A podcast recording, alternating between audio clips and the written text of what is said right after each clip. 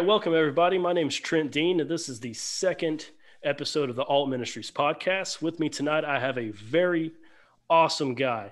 Um, it's my first guest on any podcast I've ever done. His name is Pastor Josh Adkins from the Loft Church in Herrin, Illinois.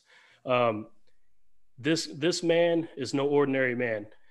He seems totally normal, totally gentle, but he's an absolute general in the body of Christ. He just might not know it yet. And as far as innovation goes, I've never seen a pastor more innovated in my life. Um, how you doing tonight, Josh? I'm good. I, that was quite the introduction. I was not prepared for. I hope I can set a decent precedent for your first podcast. Well, anyone that knows you already knows who you are and what you do. I don't think we'll have a problem with that. Um, so, first of all, man, just tell me a little bit about you where you come from, maybe a little bit of your testimony, and uh, we'll just go from there. Sure. Um, well, I like what you said, and I like one part of what you said. I mean, I, I appreciate I appreciate the, the, encouragement on the others, but I am totally a normal dude, very normal. Um, my sense of humor gets me in trouble. I'm so normal sometimes. Uh, but I grew up in a very just typical Midwest family um, typical in the sense that we were middle class, if you will. Um, coal miners is, is what most people around Southern Illinois uh, were known for in the generation before mine. And then they've kind of, they've kind of waned now with coal mining in our area, especially in the economy we've been in the last couple decades. But um, yeah, it's a small area. So I grew up with kind of those Midwestern values, but I was birthed into this evangelist family. Um, my father, being a coal miner, learned, he, he met the Lord, and long story short, he learned to hear the voice of the Holy Spirit, and it changed his life. And so, um, one of the one of the things that God did through him was he always had this passion and this this really beautiful gift for music and singing in particular. He was actually signed to RCA Victor uh, the, the, same recording label that Elvis and Jerry Lee Lewis and all these guys were on at, at, in his day uh, in the 60s, early 60s. And that old uh, gospel music, huh? Yeah. some of it, well, some of it was, and then some of it just like my dad wanted to be a rock and roll star. Okay. And when he got saved, uh, of course, um, long story short, he laid that down um, he knew his, his recording contract actually canceled the day after my dad prayed, God, if I'm not doing what you want me to do, do something about it. And the next day they called and canceled his contract that he had for a couple of years. Um, but he, over that course of that six, seven year period of just getting to know the Lord, he learned how to hear the voice of the Holy Spirit. He got baptized in the Holy Spirit. Um, and so God opened a door with a number one song in Christianity that surprised him. Um, they flew him down on national television. You know, so we're he's a Midwestern coal miner going on like the biggest Christian TV network in the entire world, and they, you know, not to say anything disparaging about Christian TV at the time, but there were a lot of issues. A lot of there, there were some real people for sure, uh, but there was a lot of kind of phony television stuff that went on, and they're like, well, who's this? Who's this guy coming in who? Uh, they I guess I could say this about my dad. He, he's so full of integrity. That's one thing. My dad's a normal guy and he has flaws, but very full of integrity. Uh, and he would never cheat anybody. Um, he's an, he was a federal coal mine inspector before uh, he, he came into ministry. And so one of the things you learn in that is to be very impartial and try to be very uh, honest and truthful, no matter what side of the coin the truth lands on, whether it's for the company or the union. And I remember growing up, actually, one of the core things he instilled in me was to be impartial as you can. Don't side with the company or the union, son, side with the truth and, and have the guts to do that. And I actually think that that's playing out to this day in my life. So, anyway, it's not like I'm giving my father's testimony, but this was just, um, this was what I was born into. So, so the song went number one, um, and he literally had more invitations than he could could handle. And we were, they were traveling the world for several years. And then I was born. I was a miracle birth. I wasn't supposed to be born. And that's, that's a whole story maybe I'll say for another time. But uh, God literally healed me in my mother's womb and seven months into her pregnancy. Wow. Everything before that was, was very dark and Uh, my brother actually died from the same issue that I had nine years earlier. Um, they, they said, don't have any more children. So my, my parents had grown in the Lord. They prayed. My mom laid hands. He shall live and not die and declare the works of the Lord. And that's what happened uh, when I was Wow, born. that's awesome. I, I was totally healthy. And actually, my mom prayed I wouldn't exceed eight pounds. It was kind of a want after I got healed at seven months. She just said to my dad, Mike, she said, Will you agree with me that he won't exceed eight pounds? I've had increasingly large children. Every time they get bigger, and I would just, you know, I prefer not to have a horrible, painful uh, birthing experience. And so when I was born, I was totally healthy and I weighed exactly 8.00 pounds on the nose. Oh man. So uh, I have the birth certificate of that. I actually asked my parents for several years ago so that whenever we do conferences and stuff, I always throw that up on the wall so they can see, oh, I'm not making that up. Um, so I knew from a child I was, I knew who Jesus was because I was just literally birthed in this family that was traveling the world. And I saw God do these really amazing things. But my dad was not a preacher per se, he was just a storyteller. And he sang, of course, and he had his beautiful voice. And it, his songs were anointed because he learned to let the Holy Spirit write them. So these are all kind of some core values that were instilled in me, I think, that have really uh, paid dividends now that I'm a man myself. Um, this desire to, to have impartial integrity um, and to learn to hear the voice of the Lord and try to make decisions as best I can from those. And thank God for his mercy uh, because I was not headed that way until 19 years old. I had a kind of a high school stint where um, I got off a little bit. I never ran away from God completely, but just went through high school stuff. And then at 19, I had a radical encounter with Jesus, changed my life, and I've been running towards Him ever since. Wow. Yeah. Man, that must have been something else. I mean, I grew up with a mom on on fire for the Lord too, but you know, definitely none of the traveling, definitely none of the the recognition, and in, and all the things that might even come with that. Well, it definitely, yeah, it definitely has pros and cons. Um, Yeah. But I would say, I think my, it wasn't like the, you know, what, what we would see today on these uh, documentaries about famous families or something. That, like Christian fame is is something a little different. Um, but I think we were really well grounded because my mom and dad were really well grounded, and they understood it's nothing but the blood of Jesus. There was Right. no funky fame stuff that followed followed them home. So even if it was on the road at, at times, and by the way, we met a lot of incredibly beautiful people. So Right. I don't want to I don't want to give the image that you know Christianity that's quote unquote fame famous is all bad. It's just it has its trappings. It's it's got flesh attached very easily. You know. And there's bad apples wherever you go. You know, sure. it's just Yeah. part of it. So after you, you have this radical radical encounter at 19, how does Mhm. that go from then to the actual like inception of the Loft Church? So um, at 21 years old, I would about that time I was I was at college. I knew that I was supposed to be in the ministry. I just knew it from the moment the Lord filled my heart, filled my spirit with His at 19. But I didn't know how to get there. Um, and I, I remember actually saying, "Lord, if you don't want me to go to school, I I will quit." And I spent uh, a weekend praying about it, and I just felt like He never spoke anything to me. So I said, if you don't tell me anything, I'm going back.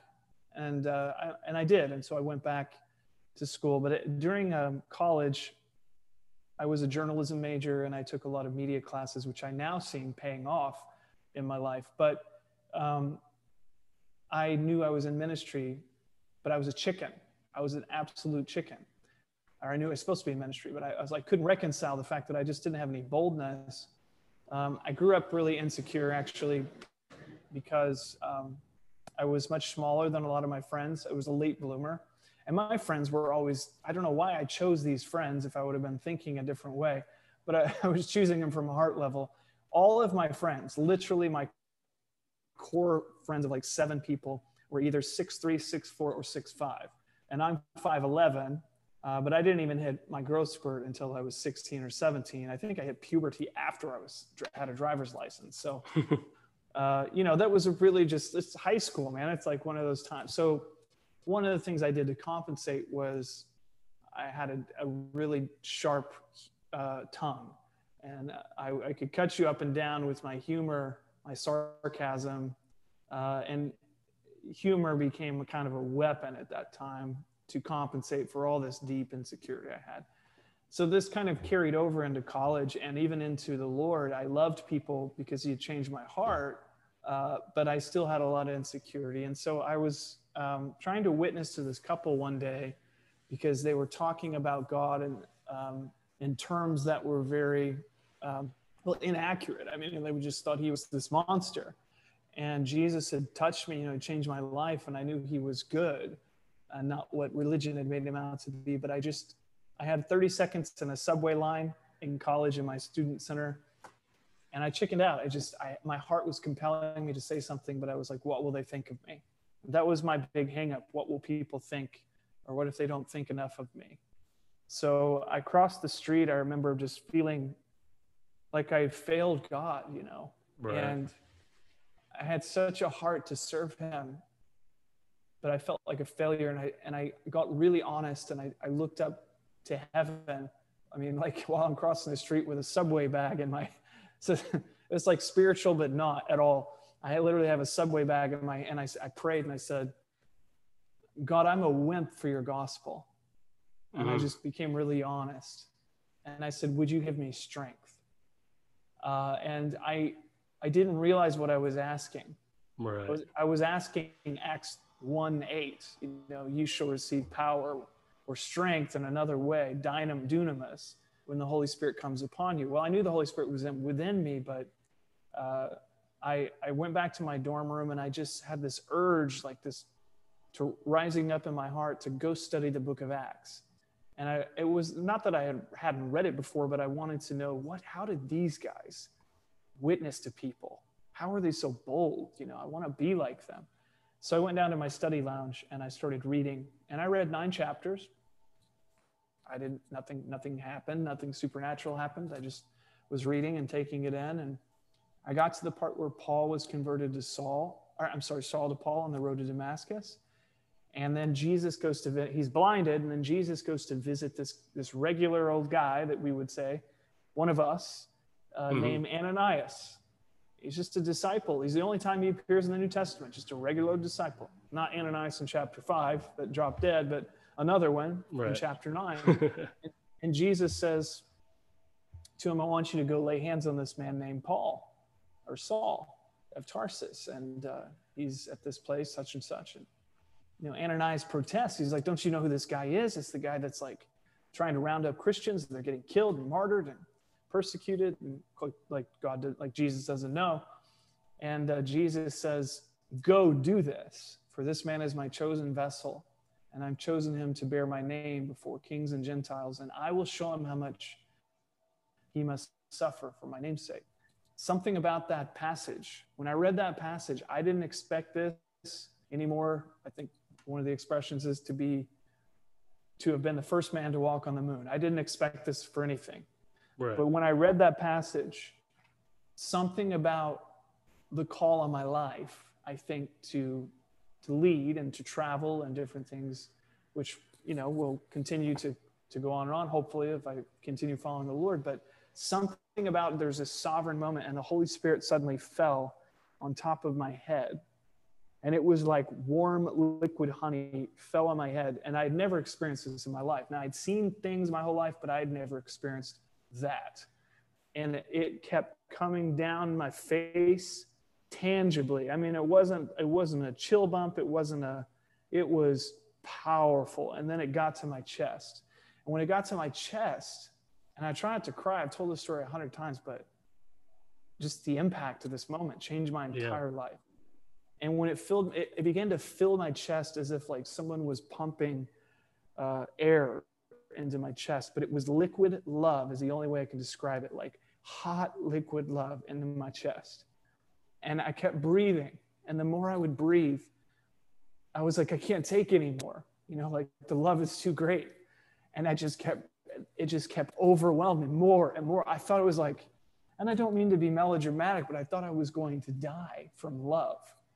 Like it's so good and you want it to stop, but you're afraid for it to stop at the same time. Yeah, I never. I, I knew something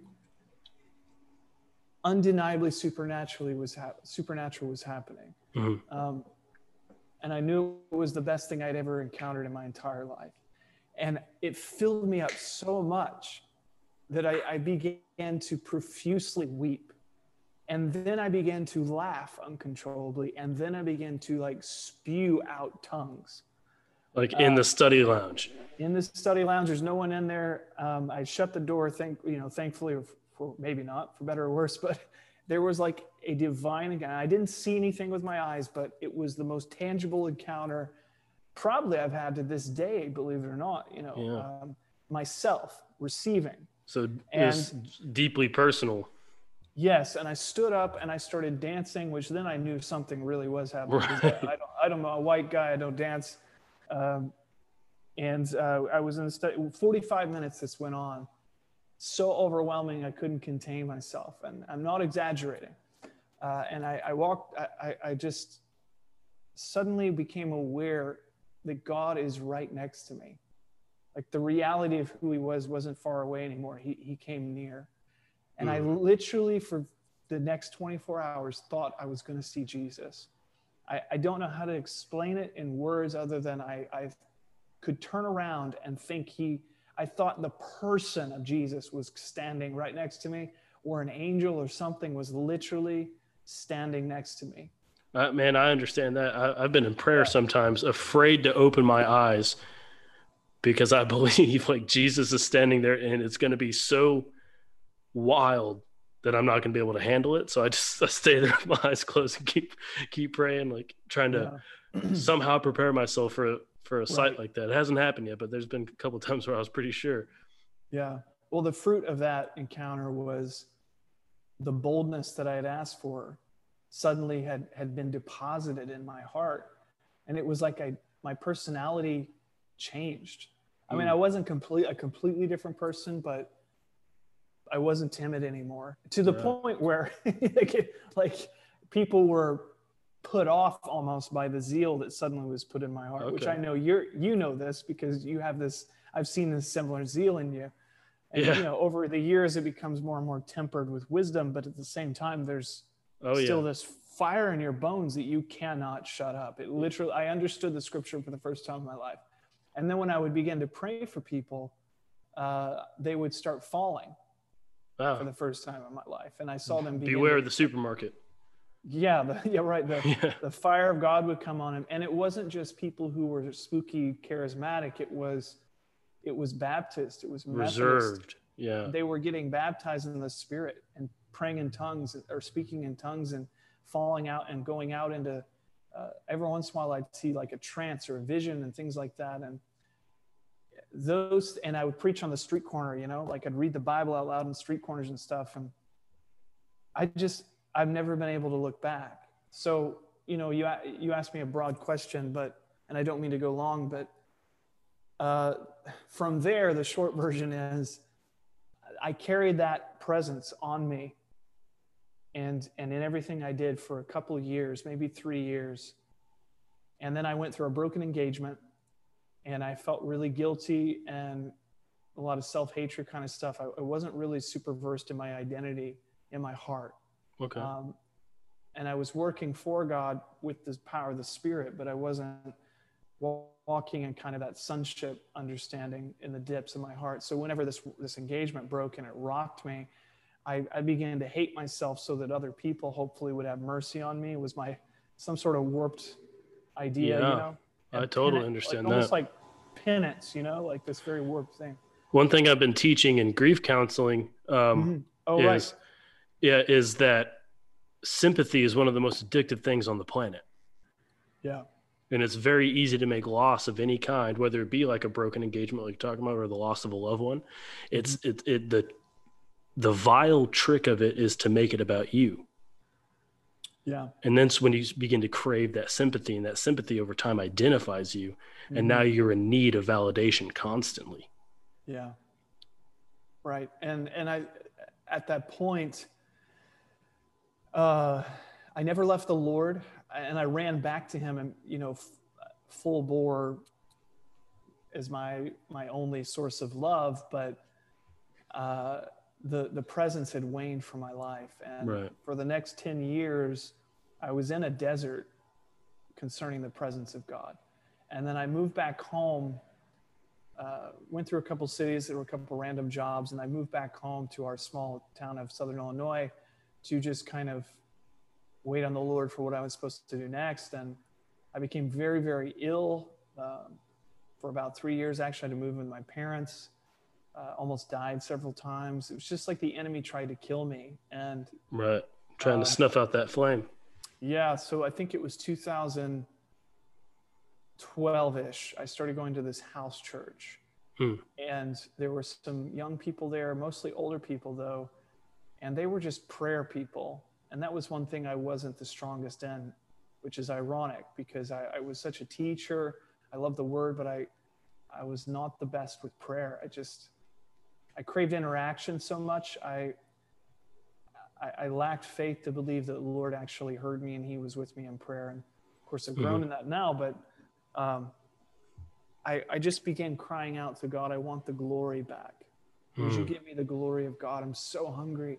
You know, I've read all these books. I, in college, I'd weep on my floor reading John G. Lake and Smith Wigglesworth and Maria Woodworth Etter and Kathryn Kuhlman, all these generals we read about who were empowered by the Spirit, and uh, and even Billy Graham. You know, and Reinhard Bonnke. There's the poster behind me on the wall, right above my frame here. Is I've had it on my wall since 19, and his passion for souls.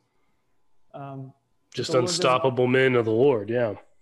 But the Men Lord doesn't always send you. He doesn't always send you directly into the mission field right after you come out of the womb, so to speak, spiritually. That's one thing. That's one thing I figured out in in this what we call the Christian life. Right.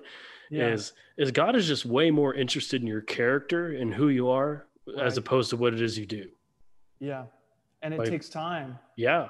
Like there's develop that. people. I think that's where we get into the problem with some of these flaky folks that we have. Mhm. uh, teacher wise that are man they can move in the spirit and in the gifts but they're they're having all these moral moral failures and everything behind the scenes it's that character Right.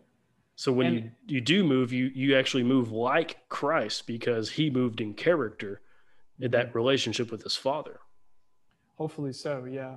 I yeah I remember being in those young years, maybe 21 or so. I was filled with the Spirit. I was at my first meeting with my dad. It was one of the only dad dad son things I ever did with him, but I, I'm I'm very grateful for it. We were in New York State, and I remember praying in a bathtub because my dad was snoring so loud I had to sleep in the bathroom. And I remember this conviction coming over my heart in the hotel room. I don't know what it was. I think we just watched something, uh, a scandal of some kind on Christian television or on the news, and it involved a Christian of some kind. And I remember saying to the Lord, I said, Jesus, I, I pray you even write this down in heaven as a marked moment in my life. I don't, I, I please don't let me fall. right I said, whatever you have to do in my heart to keep me from having a moral failure that if you use me in ministry one day to a larger scale, please do something in my heart that causes me to be solid. I know that anybody can do it. I know anybody can fail. I, I- know sin could capture anybody. We're, we're not immune in this life, but whatever you need to do. And I, sometimes I wonder if that's why he took a while because I prayed that prayer because it took from 22 till about 33 for this desert. I mean, I was working in the woods with my dad. We're making $30 a day when I was 31, 32 years old. You know, I was working at retail. Every retail, I've had like 19, 20 retail jobs. I never got fired from one, but I just always worked these really, really low income. And there's nothing wrong with those jobs. It's that's what you need to do. And it actually taught me a lot of things I needed to learn, but I hated it. Know, right was- right I wanted to be in the ministry, and I was miserable selling Dollar Tree, you know, and and uh, whatever Sonic and really all these different places. So, but it built character, and so did Mhm. working in the woods, and so did not getting my way all the time, and um, all these things were very important. And then for two years, we prayed that the glory would come back in my my life and in our in our house church. And I, I remember praying this prayer. I gathered every, I, we kind of gathered everybody around this mantra. If you will give us your glory uh, we will even we will lo- we're willing to lose our reputation Mm. Because I knew that enough from before that people often didn't like the move of the Holy Spirit. You Yeah. know, I had been Yeah. through uh, some some tough church relationships where they basically would kick you out. And I wasn't the rebellious type. I was I was very serving and, and loyal and humble, but but they didn't like the power of God that I moved in because they didn't understand why they didn't move in it. And in many ways, maybe I was of less character than they were at the time, but because of my hunger and my humility, the Lord, in at least asking God for strength, He He did Mhm. that for me. Uh, so I said we'll lose our reputation, and then um, to go ahead if you want to ask something else. But Uh, I was just going to say sometimes we need a little taste that yes, gives us that hunger that pushes us forward. So we operate real heavily in certain things for these sporadic short seasons, it seems like, and it kind of just goes away. You don't see the same type of results. And I think that's to drive us back, Mhm. back into prayer, back into seeking Him. It just gave us that taste. I had no idea like healing was like a thing, like growing up at Mhm. all. I mean, I knew we could pray for someone to like not die yeah, you know like that was about that was about as, as all as i known sure, um but i remember i want to say about a week to three weeks after being born again while at work i was born again at work uh praying for a client who was a ex-marine who got crushed by his humvee because they got blown up by an ied Mm. and seeing his leg grow about i don't know almost two inches in my hand hmm and i honestly can't tell you who was more freaked out it messed you up, huh? it messed me up. It messed him up. We were messed up. Yeah, It was wild. So I mean, I went from like zero grid to like watching it happen in a matter of a week or two or something like that. Mhm. It was just insane. you know that's a really good point. And I, I, because we're doing a podcast, I'm probably being more verbose, and I hope it's okay. But uh, I, I think there is this. I well, I know that there is this idea in church culture, and I've I've seen it. I saw it all growing up, and all and the traveling to those hundreds and hundreds of churches. I, I've seen it since in people that are asking us, you know, how how do we move in the presence that, how do we get that in our church? And the number one thing that I've run across, and I don't say this with any condescension because the Lord can, you know, I, I needed the mercy of God as much as anybody, but um, people have this idea that we can ease into the Holy Spirit. We can we Uh. can do we can do some sermon series. We can uh, we don't want to freak anybody out, so we're just gonna kind of ease into it. We're just gonna tip our We're going to introduce the idea yeah, and then of and the then Holy Ghost. when we're ready, then the Lord will do it. Yeah. And I just want to say to anybody listening, that's never how God does that. It is not. You will always be dead, dry wood, if you do that. When with the Holy Spirit, everybody says the Holy Spirit's a gentleman. Well, he is, and he's not at all. You know, yeah. the Holy Spirit is a gentleman in some contexts. He's very assertive. in other contexts, he's a mighty rushing wind. Yeah. He will blow your house down and he Yeah. will set it back up again. And it's not always uh, the easiest thing. And he is uh, a violent fire that will come and rest on you. He overtakes you. He is, he's a force, man. Like Yeah. this idea of a wimpy Holy Spirit and a powerful Father. And then like this, my, one of my friends says, Gumby Jesus. I always start laughing. It's really such a false perception of who God is. Oh, Like, yeah. He is so loving, and we're so um, one-dimensional in our thinking sometimes in christianity oh, Christianity. yeah.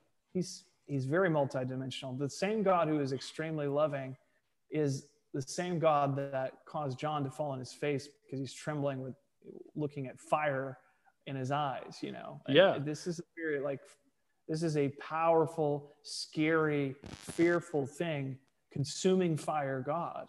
Yeah. And- And it's the baptism of the Holy Ghost. It's being immersed. You're not slowly Right. letting Exactly. your body acclimate to the water. You're just being dunked. it's a death.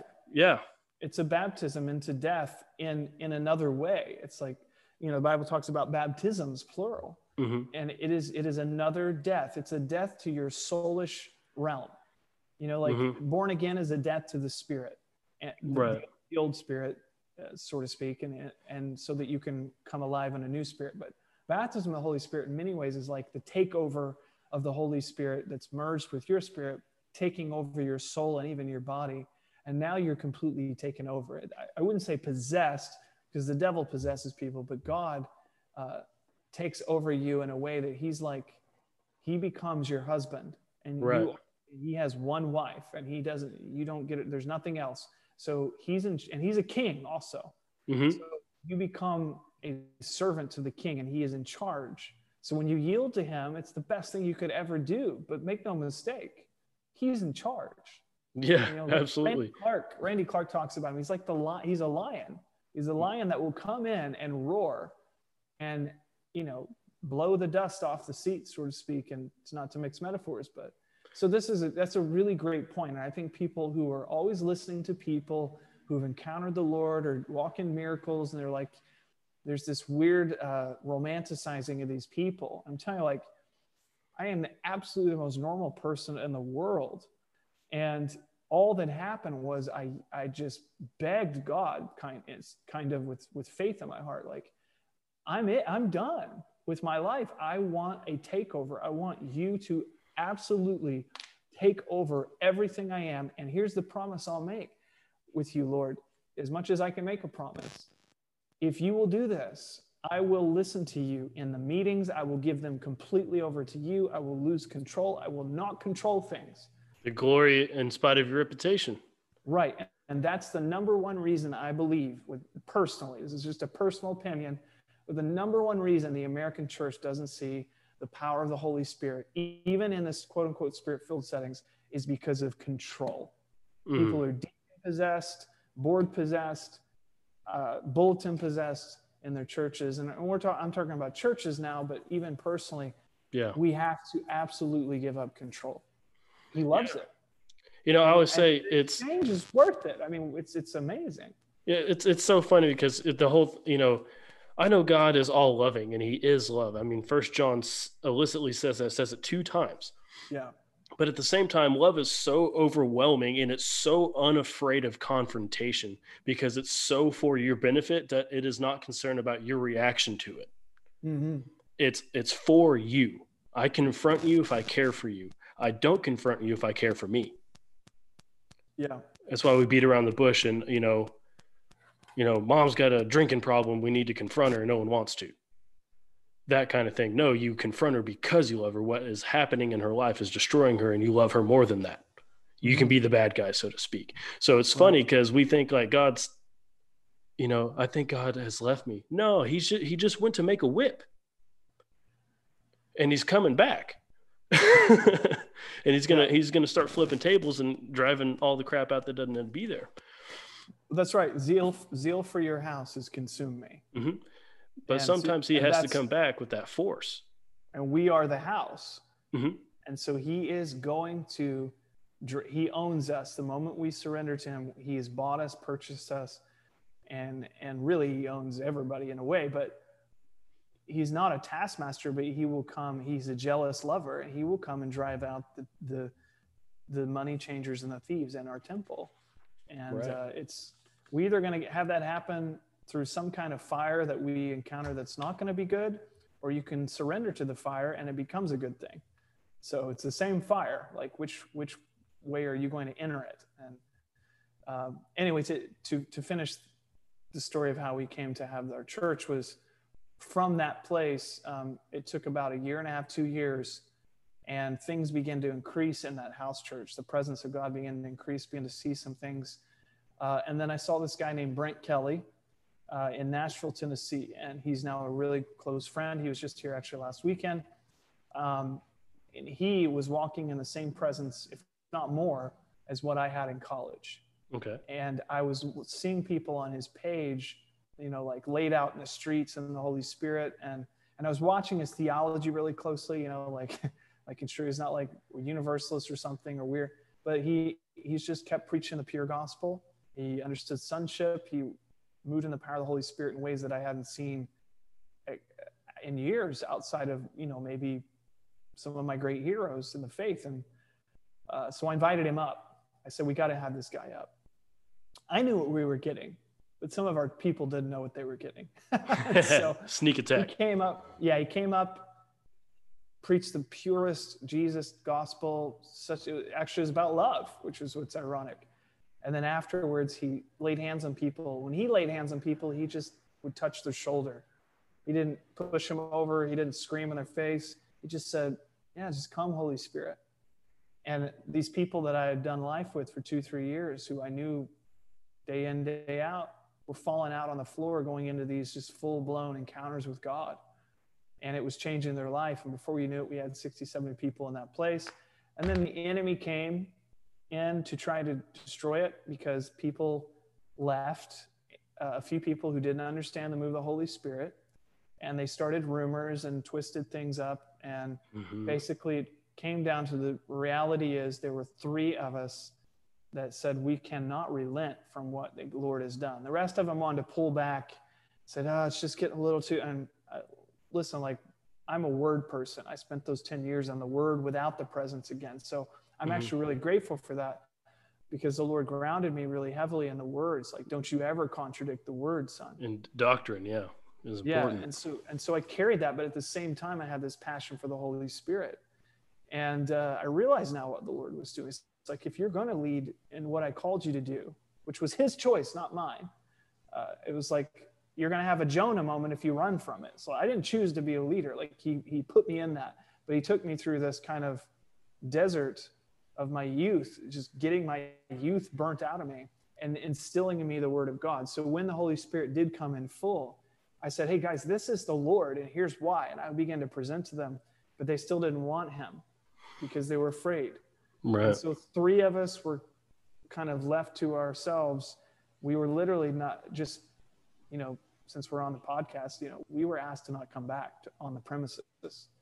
Now, all that's kind of come back around now and we've been invited back and most of those people have come and back around and encountered the lord which is beautiful. That's what happened to john wesley. Yeah. And then 10,000 people came and met him in a field.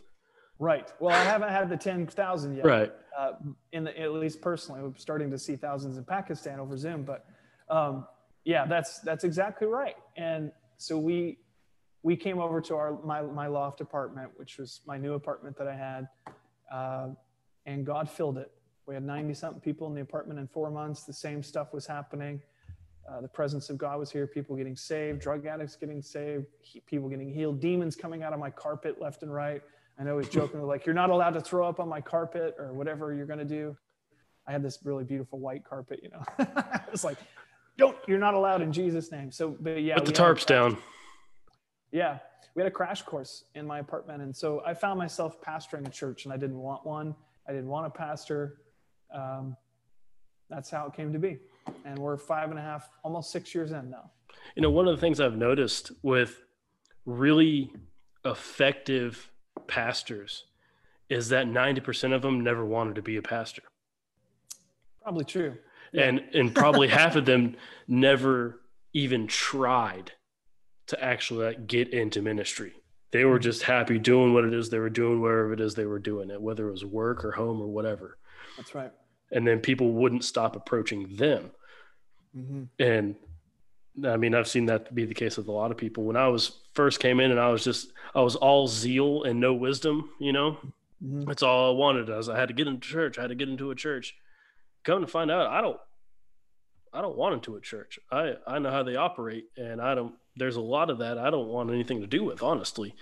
Um, mm-hmm. It'd have to be very different or had to, I would have yeah. to, you know, begin one or something like that. But as soon as I got over that need, uh, like like all the way over the need, mm-hmm. that's when like, hey, people people are going to be like, or have been starting like, when are you going to do this? When are you going to do that? You should do this. Why don't Why don't you have you know get people together over there? And and I'm like, yeah, no, Mm-mm. yeah. I, I deal with people. I mean, I'm I work for a secular company uh, drug and alcohol rehab and clients all the time they're like how come you don't pastor somewhere and i look at them and I said what do you think i'm doing yeah right like If I'm not here, who will be? Mm-hmm. And when that season's over, that season's over, and I'm fine with that. But it's been about six years, Mm-hmm. and I love every minute of it because these people know they have a problem, Mm-hmm. and it's real easy. you go to church, a lot of people don't think they have a problem. Well, many of those people wouldn't set foot in a church, and you're going to That's true. them. And the reality is, 95% of the church are not called to be in the fivefold ministry. I'm not saying this of you, because Right. you know you very well, very well may be, and you know that. But the 95% of the church are called to be in the marketplace, as we as we say. And Mhm. I think we've done a disservice. Even even the Lord's convicted me about it over the years. Um, John Bevere just came out with a really great book about this called X Factor, I think, and Yeah. or X, I think, um, and it's about. Uh, there was this doctor that was serving in a church uh, for a conference, and he was putting out pamphlets on all the seats in in the church. And the pastor came over and was like, he, "This guy's like a really respected doctor in the region." Uh, like a surgeon, a high level surgeon. And he said, he said, oh, doctor, doctor, you don't, don't do that. Don't do that. Like that's, that's for somebody else here, not you. And the doctor said, no, please do not take this from me. This is my one chance every year to get to serve for the kingdom of God. And uh, John Bevere is saying the pastor in that moment had this reality check and it really convicted his heart. It's like, this is the mindset that we've are sometimes instilling in church people is that you know these the people up here in the pulpit these fivefold ministers uh, if you believe in the fivefold which i do apostle prophet evangelist pastor teacher these are the guys that do this stuff.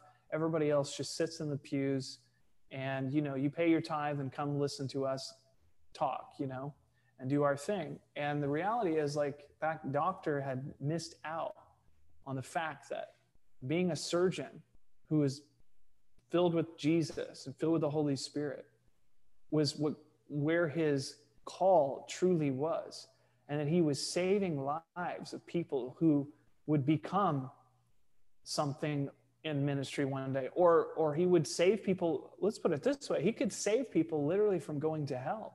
Yeah, because he'd save their life and then they they could find the lord. And Sad. not not to mention you know be healed sometimes through his surgery and hmm all the different facets. So I You know, mean, I've heard testimonies of surgeons not able to save someone on the table, praying, Mhm. And then being saved on the table after that, yeah and that's just incredible.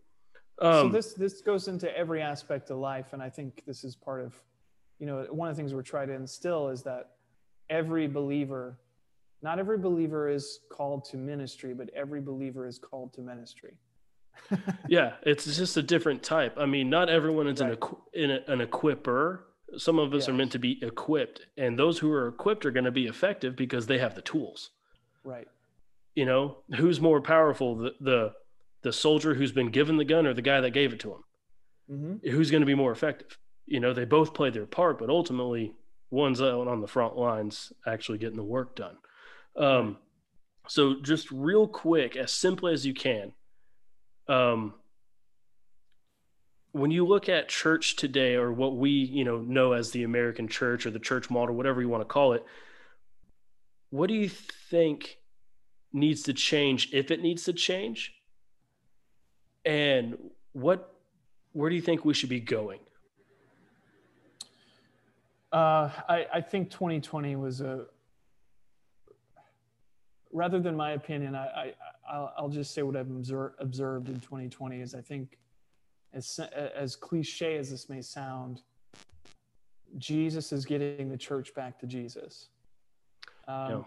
And by that, of course, I'm including the presence of Jesus being the center place of the church. That we're not meeting to have sermons, we're not meeting just to have songs and coffee and cake, and but we're meeting with a passion to encounter the living, manifest presence of Jesus, but also, uh, and to be equipped by Him, but also to just for the sake of surrendering our life and meeting with Him, and Him being the focus. I mean, absolutely the centerpiece of every heart, full blown fear of the Lord, love of the Lord, married together. We are passionately seeking the real time relationship with Him. It's as simple, really, as that. Everything flows from that. And, and it, everybody would say that, but obviously everybody hasn't been doing that. Right. And I think the Lord actually has brought the sickle to, I'm not talking about the end times, I'm talking about He's brought a season of, of judgment, but judgment that reconciles. On, the judgment of righteousness, getting right. your own heart right, conviction. That's right, because he's for the church. He's right. he, he loves his bride, and he's pruning us, and he's pruning away. It's it's like a heavier pruning, though.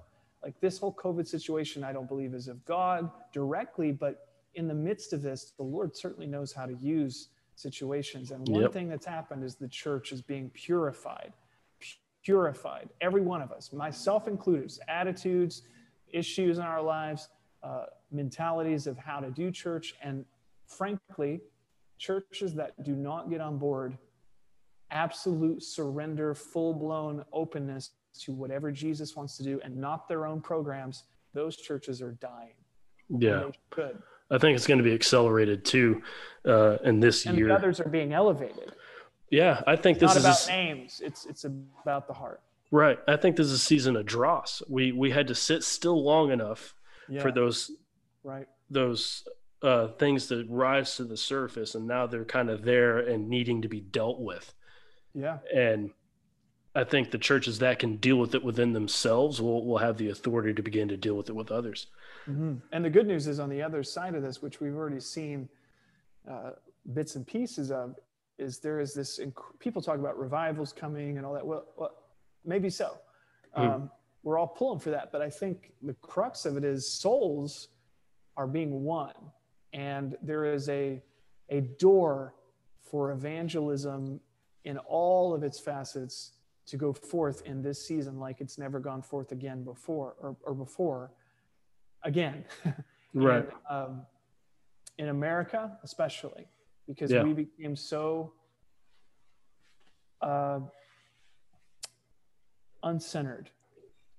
It wasn't that I think we lost the ideas or the ideals of these things, but we we we left the center uh, and walking it out in a lot of ways. And the Lord, I think, is not only pruning us for the sake of a bride being pruned and purified, but what's going to come out of that is going to be so wholesome and so um, well pure a, a, a move of revival that is pure is a move of revival that's sustained.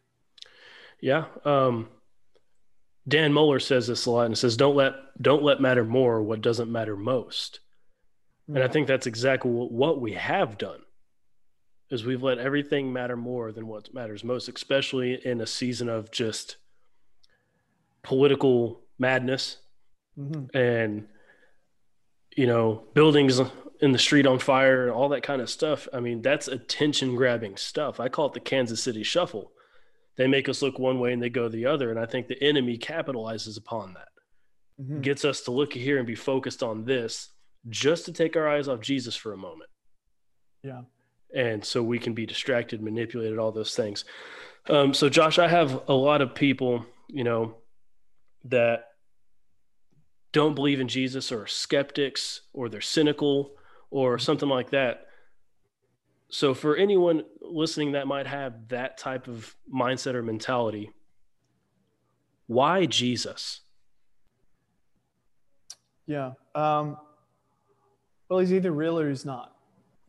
I think it's absolutely a healthy question to ask but but the, but the the other question that follows that up that everyone should ask if you actually have a, a humble heart uh, if if it is true that God is real it's also true that he says he opposes the proud mm. but gives grace to the humble if you are a skeptic but have a humble heart and you actually seek to find out if he's real he will he will absolutely reveal himself to you and the ways in which God is revealing himself in this hour, although they've not changed throughout the centuries, but the scope in which he's doing it is, un, I think, unprecedented since the first church. I think we're approaching that place. I don't think we're there yet, but I think we're approaching so that when you do seek him, the personal evidence that you encounter is so undeniable uh, in terms of miraculous things, especially in answers to prayer, Mm-hmm. that it is ludicrous to, to, to even question if God is real. I don't believe he's real. I actually know he's real. And that's not some weird state. I, I like how I've cast out hundreds of demons in front of my face. Some, some of them don't even know they have them. Uh, I, I've, I've talked to demons that have, and not because I like engaging in conversation, because they talk to me, who know things about you. There's no way they can know. I, women talking in men's voices, eyes rolling Mhm. around in their heads, screaming, flailing, talking in other languages that they don't speak. That's just the demonic part. I've seen blind eyes open, deaf ears open. I have people in my church that people can come interview if they want, who are still here, who've had blind eyes, deaf ears, legs grow out, uh, every condition in the world healed, internal organs healed, external issues healed. These are just the signs and wonders. But then, in the myriad of choices of gods, I would say that Jesus stands so far above the rest. People say, you know, it's a really shallow atheistic kind of idea that, well, I might as well just believe in the spaghetti monster. Well, yeah, if you're a really shallow atheist, Yeah. you you equalize every god, but that's that's absurd. Uh, study the documentation. You don't equalize anybody else when it comes to things like merit and Right. and all those types of things. Maybe in just equal value as a person, but when it comes to the things they've done and all those things, you don't hold anyone to exactly the same merit. So that's kind of, a backwards argument. So the moment you you begin to break that down, you've already weeded out probably 95% of gods that have been proposed throughout the ages. And then you kind of narrow down to a lot of the, the main religions that we see in the world. And I'm just telling you, if you will call out, I'll tell you one story and maybe we could end that part on that. Okay. I recently just prayed for uh, a Muslim from Turkey. And this woman um, had just left Islam and became agnostic. And uh, I was, I just happened to, we ran across each other online. She started asking me questions because she saw some things happening at my church, manifestations of the Holy Spirit that seemed either impossible or people were losing their minds in, on a mass scale from just the outside view. And um, I just began to talk to her. Well, I prayed for her that the Holy Spirit, I said, close your eyes, put your hands out. I'm going to pray the Holy Spirit does something radical and tangible in your life. And I just said, Holy Spirit, come. I release the presence of Jesus Christ and no other God that she would know that Jesus is the real God. And uh, she said, I don't understand what's happening right now. And so, what's happening? She said, I'm feeling this, these like warmth and tingles all over my body for one. I don't understand what, where this is coming from. But there's something in my hands. There's like gold in my, there's gold dust in my hands. What is this? And I said, Well, I said, I actually believe the Lord's trying to show you that you are his royal daughter. Mm, Because she had been brought up in a home where her father was very harsh and strict. And one of the reasons she had left Islam recently to become agnostic was religion to her was nothing but harsh rules and regulations. And I said, Look, it's a sign and wonder. The Bible says that he confirms the message of the gospel, and, and that means that Jesus is the true God. He confirms that message that he's the real one with signs following, miracles, gifts of the Holy Spirit, displays of power. Hebrews 2 4. So hmm I said, This is just his confirmation that what I've been telling you, that Jesus is the real God. And why is he the only way? Because he's the only one who shed his blood for the sins of the world. What I always talk about with the Pakistan crowds that the Lord has me, has opened the door with over Zoom, like preaching and seeing three or 4,000 at a time, saved now, is uh, I'll say, you know, the Bible says, Who may ascend to the holy hill? Those who have a clean hand, clean hands and a pure heart. And the problem with the world is we all know that our hearts aren't completely clean. So how do we remedy that? We all got some Every- blood on our hands. Yeah. Right. Everybody in humanity is trying to remedy that one way or, or another. One process, one philosophy, whether secular or sacred. And Mhm. in the Middle East, of course, and in the Far East, they often will shed blood because they understand life is in the blood. And there is this sacrifice, and these well, people have been doing that throughout history. Why have they been doing that? Because there is a spiritual significance to blood. And uh, so they'll shed, but, but the problem is there is no blood pure enough Hmm. in the entire world because all blood has been tainted by sin. And this is the message of, of God that he says, But I'm not going to leave you without an antidote. We all have a disease, it's called sin. That's the problem with you. And there is no other thing that's going to fix it at the heart level. We can Right. cover it up or we can try to walk things out and maybe be a little better on the surface, but at the heart level, nothing can reach that place to clean that purity except one thing, and it's God Himself coming and shedding His own perfect blood for the sins to atone for the sins of humanity. And I preach that message, and the crowds get it Yeah. because they understand the significance of atonement and blood. And, and Jesus has made a way through the shedding of blood so that when we receive that by faith, He actually gives us a brand new heart because the only antidote for the disease of humanity is the blood of a pure sacrifice. And Jesus is that pure sacrifice. Why Jesus? Because He's the only one.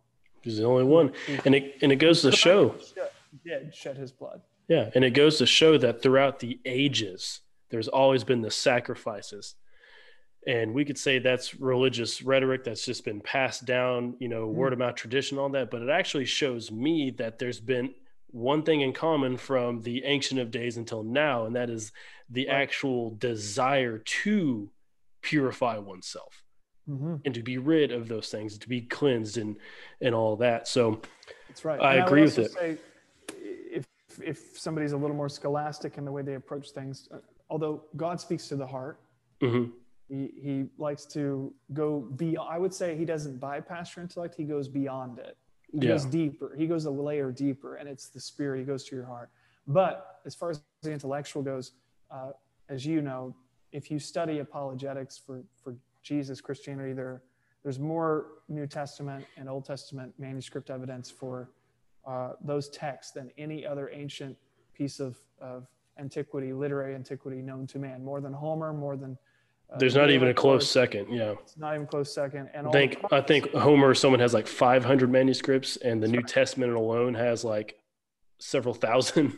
That's right. And so if, if you read the Old Testament prophecies about Jesus, there are over 300 about the Messiah, and they are so specific to Jesus that the odds that him even accidentally fulfilling it are, absolutely astronomical. I think it was a guy did some sort of calculation. It was one times 10 to the 18th power. And it would be like filling the state of Texas up with, with I think they said half dollars or something up to your waist, and then being dropped from literally space into the right place in that state and pulling out the one half dollar out of the whole state that would actually be. That would be the odds of Jesus accidentally fulfilling those prophecies.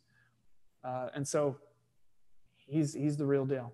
And that's why the power of God backs it up. That's why the miracles are, are backing it up. If he Right. wasn't real, there would be no answer. Well, Jesus talks back. He's the Yeah. only one who will. The God who still speaks, right? Yeah. Awesome. Well, thanks for coming on with us, man. I, I really appreciate it. Again, uh, you're one of the most genuine people that I know, um, especially when it just comes to simply just being faithful to the gospel and letting that not only in, in, in the life of your ministry and of your church, but also in your personal life and how you interact with people, how you go out, out of your way, how you live by faith um, in so many means. Um, I just, I just, you're my brother, man. I love you. I'm just so glad that we had the relationship that we have and that we just were able to meet however it is we met, because I don't remember. And um, um, if you would just uh, just pray us out. Yeah. Well, I'm, I'll, do- I'm giving it my best shot. That's what, I, so, you know, to all of that, what you just said, and I appreciate the encouragement. Um, yeah, I'm just, I think the most important thing, just trying to be genuine is right. That's my one desire. Everything else is God's glory. I can't do a miracle. He can. And Yeah. Well, you've wrecked my life at least three times with generosity that I can at least that I can remember off the top of my head to where. yeah, that's, that's awesome. I'm, I'm good at it. I'm glad it was encouraging. Well, uh, and I, I believe the same about you. Uh, your integrity is through the roof, and we've all, again, we've all sinned, and Yeah. thank God for His blood. But I watch you live a lifestyle of sacrifice and laying your life down, and you're you know, just going through stuff that a lot of people don't. So I'm not trying to pat you back on the back. I really mean that. So thank you for having me on. And I hope somebody listening is encouraged and even gets saved because Jesus is a real deal. He so is. yeah, I'm going to pray. I'm just going to pray that kind of a prayer. Let's if do you don't know Jesus at all, if you're listening to this podcast and you're like, this is compelling. I just don't know, but this is compelling. What do you have to lose? Yeah. Your sin is what you have to lose. And God wants the reason you are here is because Jesus has birthed you in the spirit.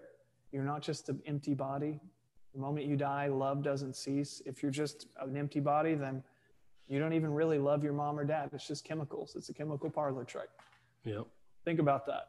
You know, so yeah. the moment you I die, mean, like there's there's not really anything deeper than just chemicals. But you yeah. know that's not true. I know it's oh man, that's I, I like that point. Um, I would even say, you know, you said you have nothing to lose. I got saved in a home office at a outpatient rehab mm-hmm. by watching a Todd a Todd White video, and what he said was if um, make make him a trade. The life you already don't like for his, mm-hmm. he'll take yours and he'll give you his. The great exchange. And I was like, I'm done. That's it. Yeah. I didn't like That's me. Right. So if if you don't if you're out there and, and you're having those types of struggles, depression, all that kind of thing, and you just don't like you, why don't you just go on and give yourself away to Jesus and he'll fill your life with his life and give you a new life. He doesn't promise us a better one, but he promises us a brand new one. Right. Yeah. So let's just pray for them. I just, if that's you right now, I'd ask that you'd humble yourself and just bow your head, not because you're afraid of anybody else, but just humble yourself before God. Get on your knees, whatever posture you need to do to humble yourself. The Bible says that He opposes proud, but gives grace to the humble. And tell you, there's more than enough grace to save you from your sin. And He'll, he'll actually come and kill your old life and give you a new mm-hmm. one. Mm-hmm. So there is nothing you've done too much. He, he can destroy anything. He's powerful, but he can also breathe life into anything because that's what he wants. He, he brings life and life more abundantly. So if that's you right now, I want you to just put your heart on, on God and say, Father, Father God, I believe that I am a sinner. And I trust that you love me because you say you do. And I believe that Jesus died on the cross and shed blood to atone for my sin. And I ask you now to let the blood of Jesus wash over me and cleanse me from all unrighteousness. Make me a brand new creation. And I surrender my whole life to you, Jesus. I surrender everything to you, Jesus. I exchange my old for whatever you would give me. And I thank you for doing it now in Jesus' name. Amen. Amen. Hallelujah.